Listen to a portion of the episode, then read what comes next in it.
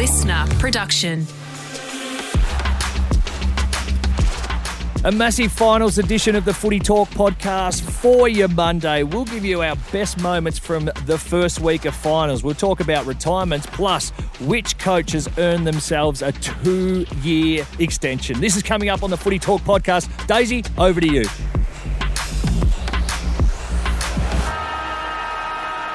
Yes, thank you, Daisy. This, of course, is Footy Talk for your Monday, your daily dose of footy, the latest news, interviews, and analysis from the world of AFL. Week one of finals is in the book, and as we wrap that up and cast an eye at some stage to week two, I welcome, as I look down the line, at two people who absolutely fill my cup on a Monday. I'm talking of the wonderful, the one and only Miss Abbey Holmes in Adelaide, I'm led to believe. Did you just hand over to yourself? It'll make it'll make sense to the Okay. listeners. All right, good. Yes. Hello, Dale Thomas. Lovely to see you. And what a ripping weekend. The first weekend of, uh, yeah, finals footy. How good. Well, you went to three different states yesterday, which I'm bloody impressed with. Yeah, it was a busy weekend. So obviously Thursday, Friday at the G, and then yeah, flew to the Gabba uh, Saturday night, and then and back to Windy Hill, which was um, yeah, it was great to see elite footy return there after eleven thousand seven hundred and twenty days. It was awesome. Just a quick one. Are you platinum status on all your frequent flying? Uh, they're, they're healthy. Yeah, yeah. yeah Okay. Congratulations to Thank you. you. Thank you. and the unofficial mayor of Perth and the number one newsbreaker on this very show, all the way from the great state of Western Australia, Mr. Ryan Daniels, welcome. Uh, I- I'll tell you what, I want to know. Thank you, Daisy. Uh, Abbey, how long has it been since you sat at the back of the plane?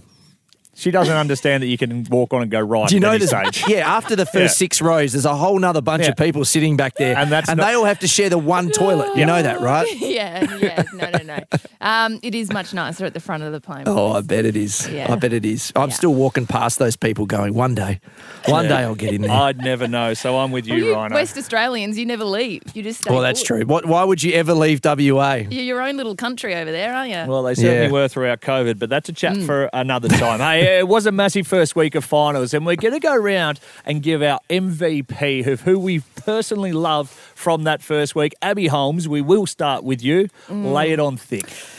It- this was a tough one because there were so many quality performances across the weekend, but I've gone with a 12 gamer in Jasper Fletcher. How good was he for the Brisbane Lions on Saturday night? 16 disposals, three goals from the wing, 81% efficiency.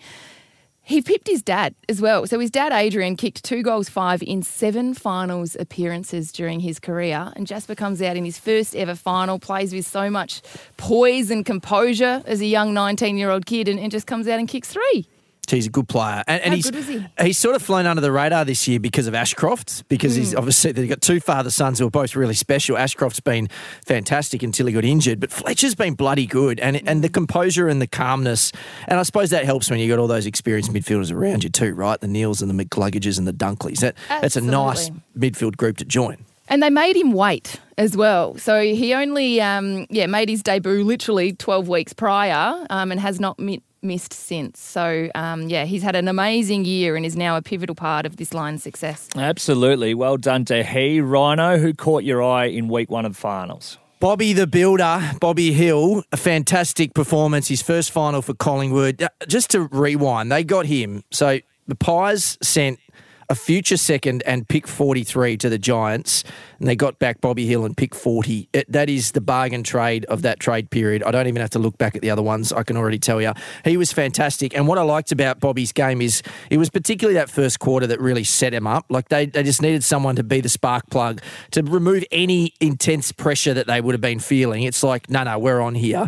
That's why they got him. He He's one of those guys who can win you a final with only seven or eight kicks. Um, he was excellent. He had, I think, eight contested possessions, and he was tough on ground level. The perfect small forward game. You know what I loved about it most? It was not only the the brilliance that we've seen from him in terms of the speed and the nous in front of goal. He was down on the last line of defence a couple of times as well. So his work rate, he's obviously got himself a lot fitter than he's ever been from an aerobic point of view. And now he can have that impact that we've seen over a longer period rather than just bits and pieces like we saw at his uh, other club.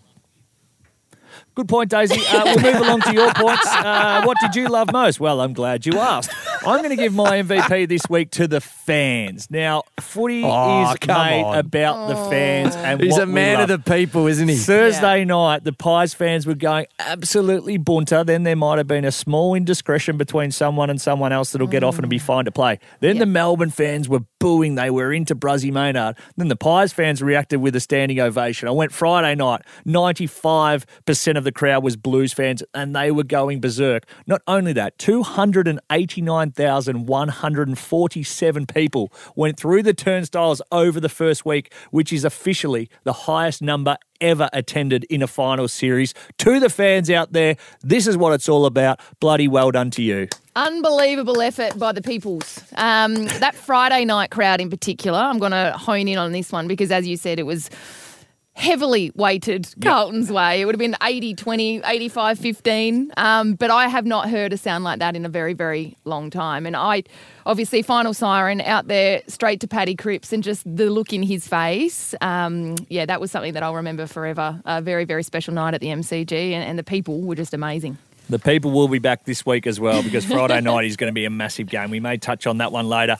Abs, you're going to lead us off with a couple of your big talking points hmm. from the weekend, and no bigger than the story that's going down at Port Adelaide at the moment. Yeah, Port Adelaide. They're a little bit banged up after the, the weekend, and it was such unfortunate timing for them in that third quarter up at the Gabba on Saturday night. So no sooner had they put in the paperwork to bring in Travis Boak as the sub, pull out um, Burn Jones. Dylan Williams goes down with a hammy, like literally as that paperwork was handed over. So Boom comes out grabbing his left hammy. He's out, ice straight on that. 90 seconds later, Trent McKenzie goes down with an ankle. Um, and that's where things really, really did start to unravel for Port Adelaide. So the timing was awful. And now I'm just concerned. They're coming up against a rampaging GWS side at Adelaide Oval this week. Um, but they've certainly got, got their concerns. You know what's bullshit about all of that? So Travis Boak hadn't entered the playing arena at that He point in hadn't. time. So He they've handed the paper and they've then gone, hang on a minute, he hasn't changed across, he hasn't gone onto the ground. Can we like reverse the sub and say it's going to be this person? And the AFL said no.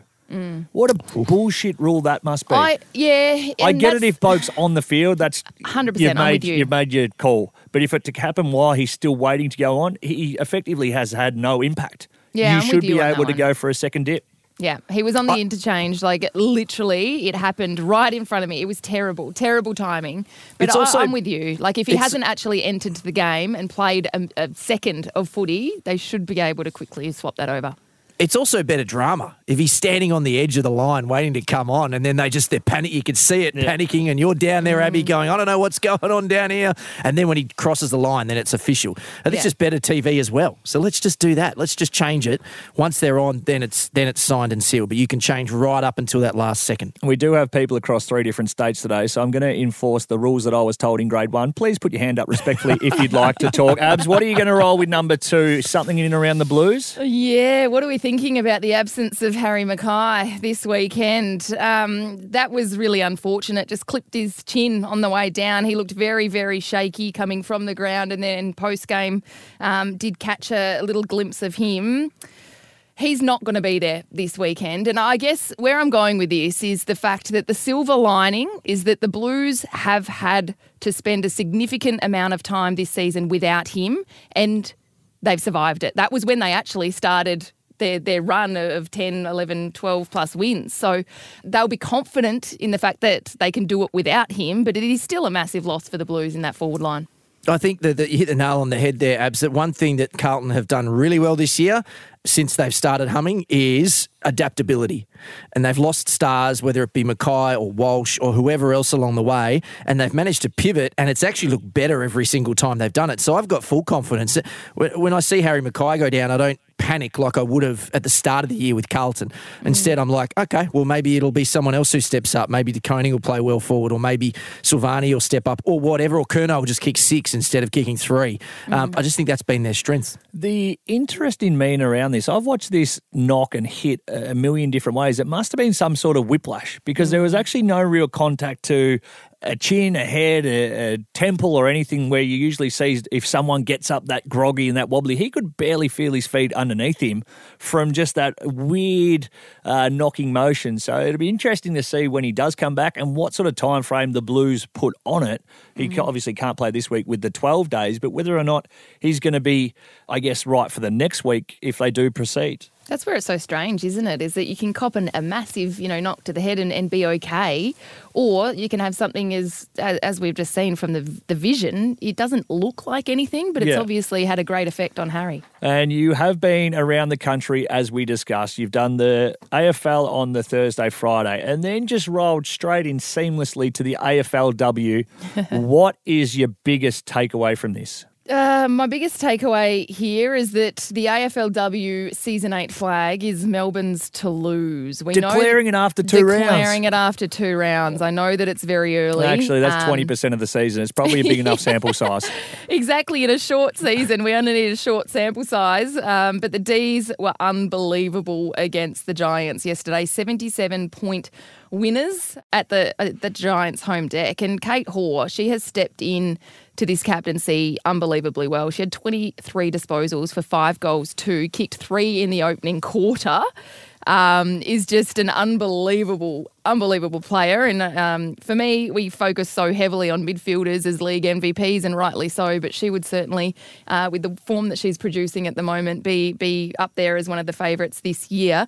The only other side at, at, this point in time that I think is um, really going to push Melbourne is North Melbourne, which is exciting to see them do so well. They had a 60 point win against Carlton. Ash Riddell, Jasmine Garner both had 36 disposals. Brisbane and Adelaide also have been obviously up there as the best teams in the competition uh, throughout the, the competition so far since its inception. But I just get the sense that Melbourne is just that step ahead. It's funny when you talk about uh, finals and ladders and whatnot when you do your predictors. If you currently look at the AFLW ladder, the Kangaroos are on top and yep. they have a healthy percentage of 554 and a half.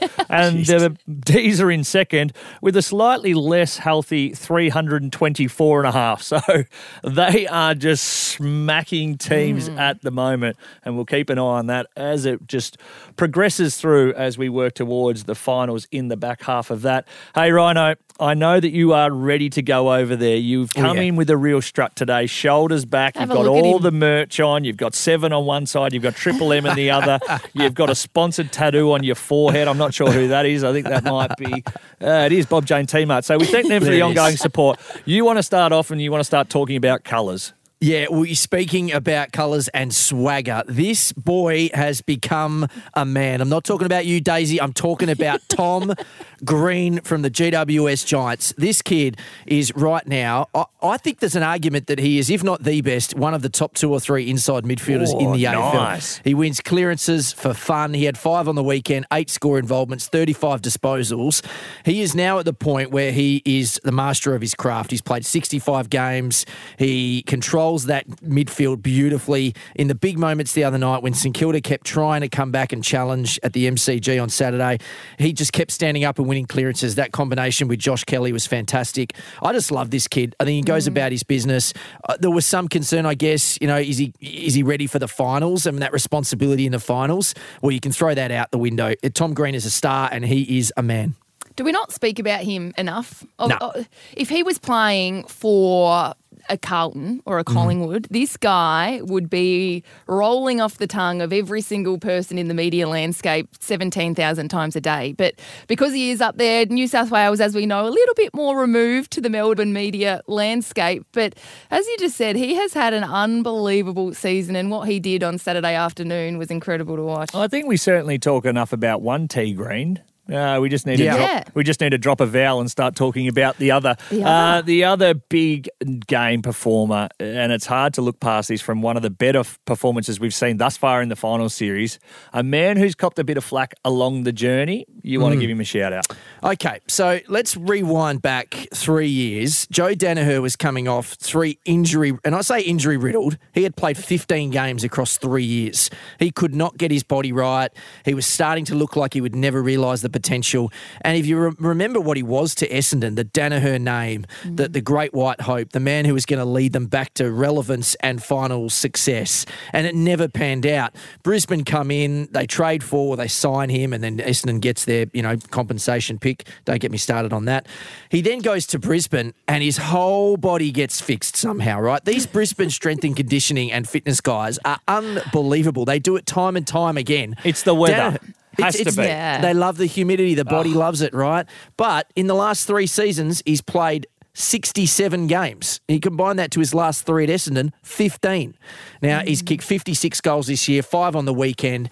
I've said all year if Brisbane's going to win the flag, it's because Joe Daniher stands up in finals. And the first one out of the way, tick. Now they got a home prelim. He did it off his own boot last year as well. The Lions against Richmond, I think it was, and he's it was game 150. He kicked four. It was a very very close game. He just steps up when they need him most. And um, on the weekend, he's so hard to match up on as well because he works so high up the ground. But then he's actually yeah he is quite quick as soon as he gets that run on and streaming back to back towards goal. And the combination of him and Hippie, but then the Smalls, Charlie Cameron, um, Cam Rayner was unbelievable as well. That that forward line is so potent.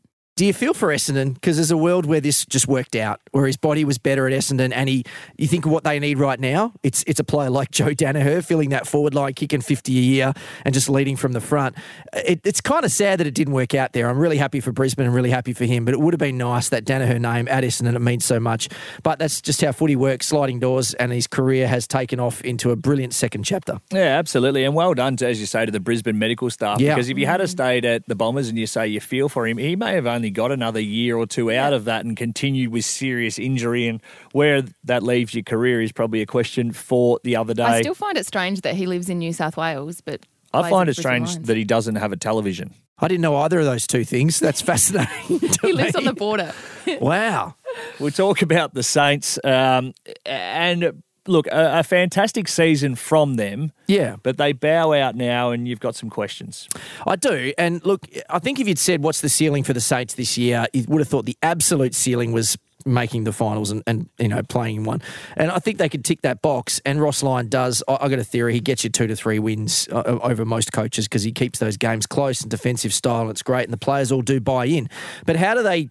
become a better side? How do they become a contending side? Not just a team that's going to scrape into finals and, you know, maybe try to win one.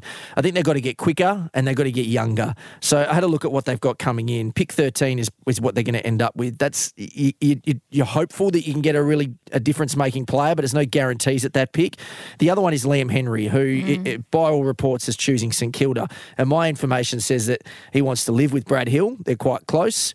Uh, he wants to play under Ross Lyon. So th- it, it, it makes a lot of sense. He's going to be an interesting piece to add to that wing. He's very quick. Imagine him on one wing and Brad Hill on the other wing. You're going to get some skill and you're going to get some pace. Um, and what they've got from Wanganeen-Milera. So they are starting to get quicker. Um, and they are getting younger. So that is exactly what they need to do. But where is this St Kilda team going? Do you think this is a team that can build into a premiership contention within the next three to four years? What do you mean by get younger? Because they've blooded some unbelievable kids this year. You look at, obviously, um, yeah, and Max King was missing, Membrey was missing early, but the kids that came in, the, the Philippou. Filippo, the. Caminiti, um, Yeah. Mitch Owens, as you said. Wanganeen like, they- Milera.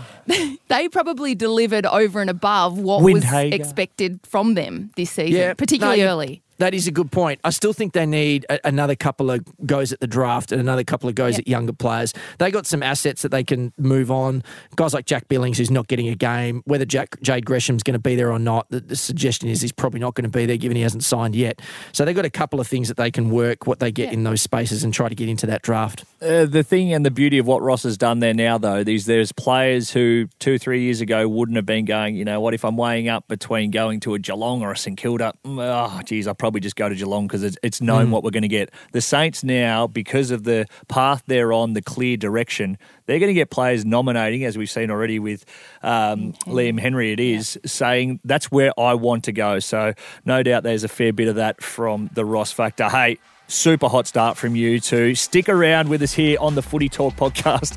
Coming up next, I'll be discussing my three big things. Plus, we'll take you through all the news. And boy, oh boy, believe it, there is plenty of that knocking around. This is the Footy Talk podcast.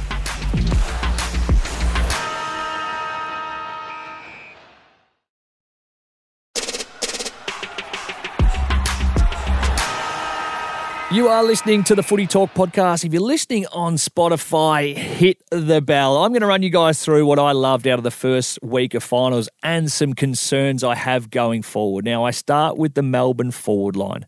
That on Thursday night was the most dysfunctional forward line you're ever oh. likely to see. Plus Wasn't it? 32 inside 50s, which equated to only one more mark than the Pies. They took nine marks from 69 inside 50s and had 22 shots.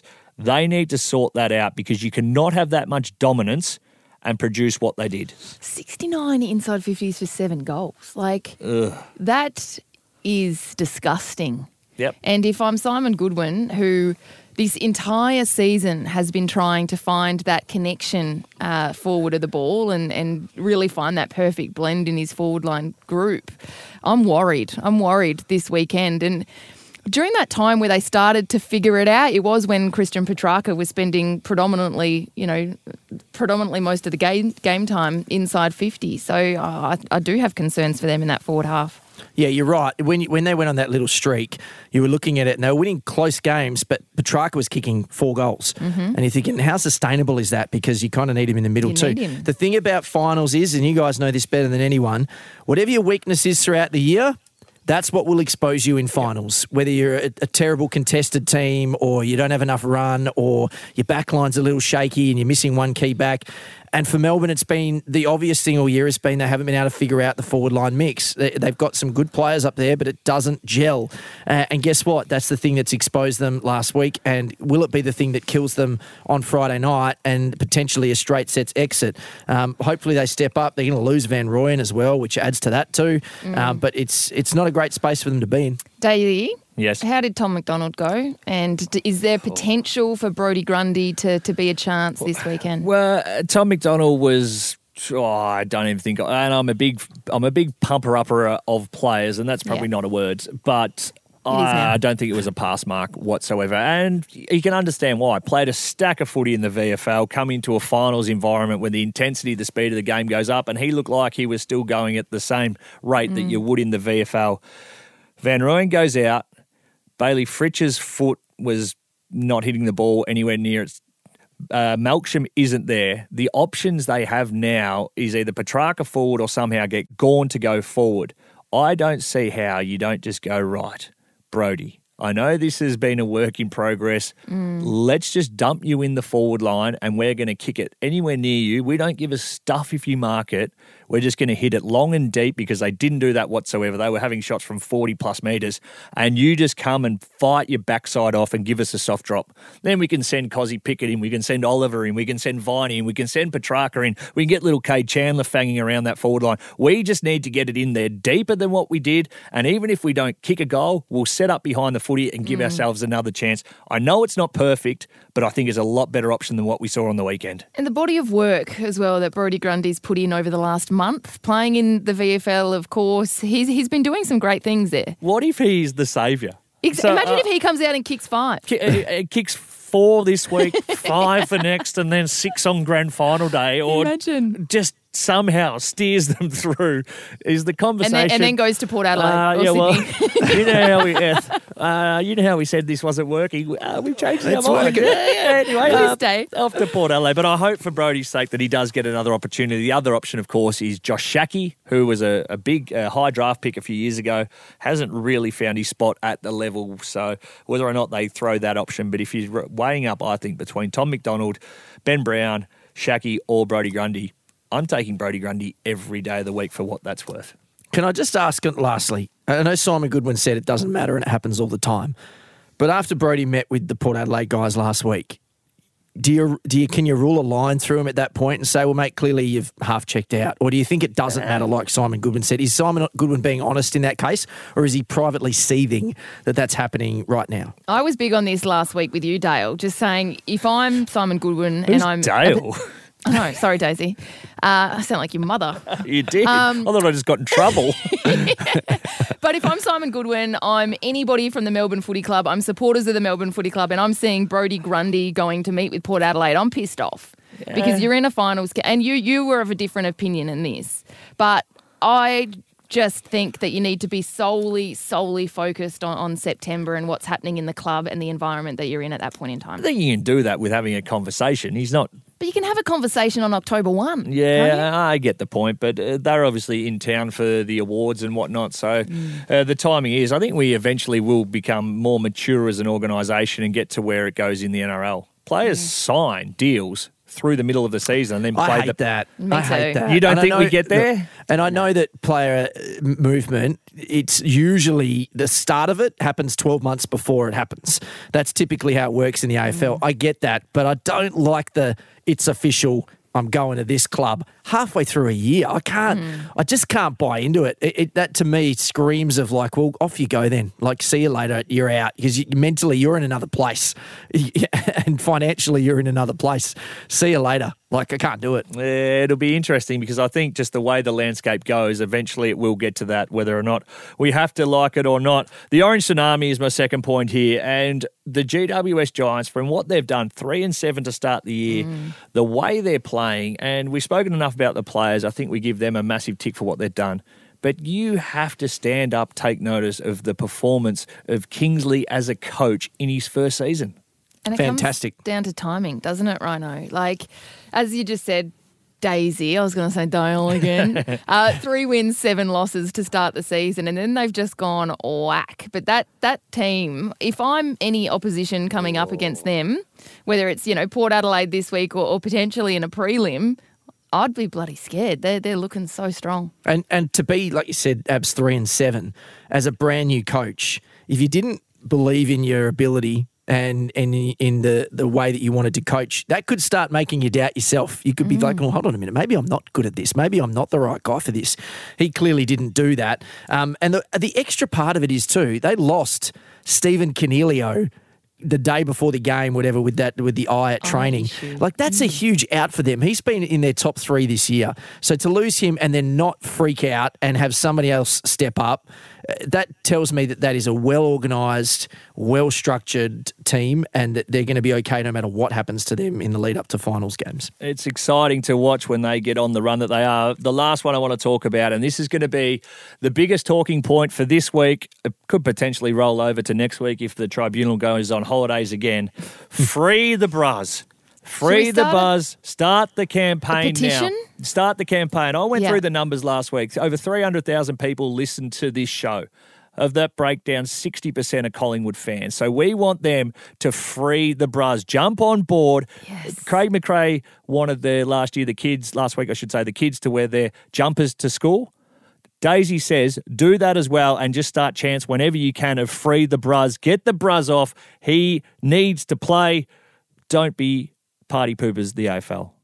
Eh, surely, surely that's a footy action, and it's unfortunate that un- you know The trepidation in your voice and the fact that Oh, I'm pleading, I think God, means that we all know he might be in a bit of Barney rubble, but please, But he was very clearly trying to smother the ball, footy action, and gravity says what goes up must come down. And and unfortunately, Angus Brayshaw was was on the down on the down. So um, I'm of the opinion that, that these things unfortunately happen. It is football, and and sometimes head knocks do happen. Um, eh, but that that to me was absolutely nothing. Um, nothing. I guess. Oh, I don't even know what to say. Do you think he I'm- gets off? Let's go around the room because I don't. Yes, Okay. please. Okay, I'm going to start and just say if you take the emotion out of it and you Oh, just can follow. Can you see how emotional I am? I'm like, he needs a voice. like Oh your my tears in Adelaide. Dale's in the corner in the fetal position. I'll, I'll just take it back to how they structure these bans. And, and when you go straight to the tribunal for starters, you're either getting off or you're getting three at least, right? So that's how it works. Now, was it intentional or was it careless? Clearly, it wasn't intentional, so it was careless, right? So That's it puts already in a that tick. side. Yep. So if you go into the impact of it, it was. Would you call that severe? Yeah. I would call that severe because Brayshaw is definitely going to miss a final, and he missed the rest of that game. And the contact, it was high, hit him in the head. So those three things equal to three plus and straight to the tribunal. Now, what he's going to have to argue is that I, I was trying to protect him and myself because people mm. will say, well, he's just trying to protect himself with that action. But you, the onus is on the player to also protect the other player, which is insane because you've got, what, 0.1 of a second to protect two different people. I, I, I think ideally, and if we looked at this four years ago, he'd be fine. Yep. But I was watching when Luke Shuey retired a few weeks ago. We went to his press conference and they played a video, like a hero video before, you know, with all these highlights. The first five clips were sling tackles, bumps. Every single one of them, I was like, that's three weeks, that's Yeah. two weeks. But in those times, two, three, four, five years ago, these were great tackles. And it's the same thing that's happening here because of the onus on the head.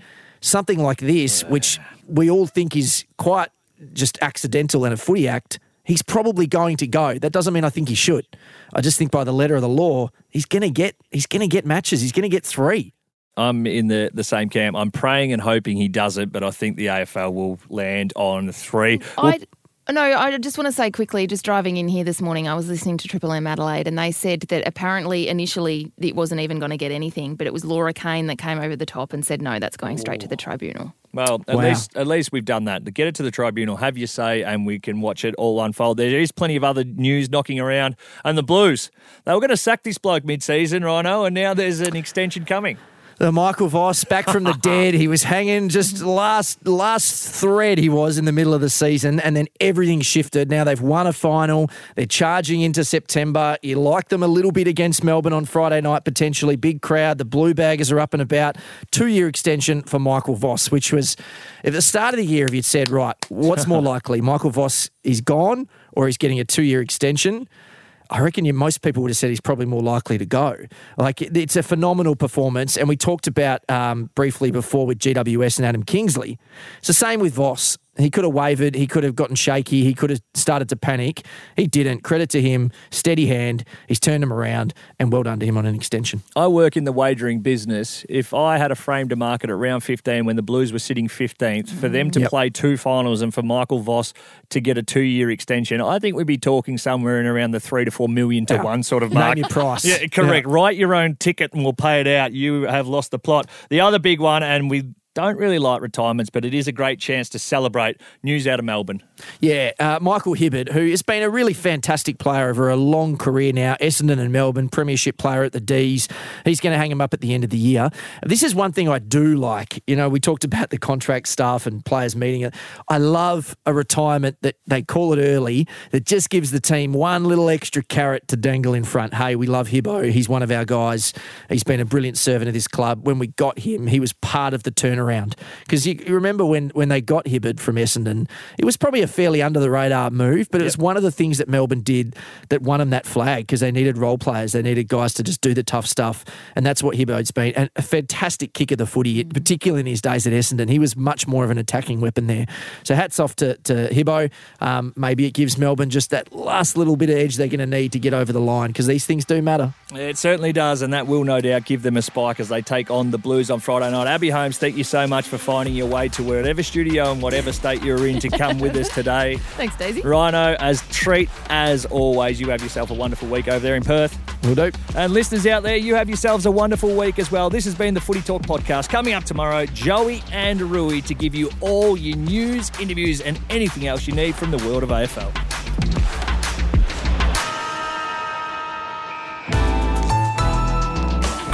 Listener.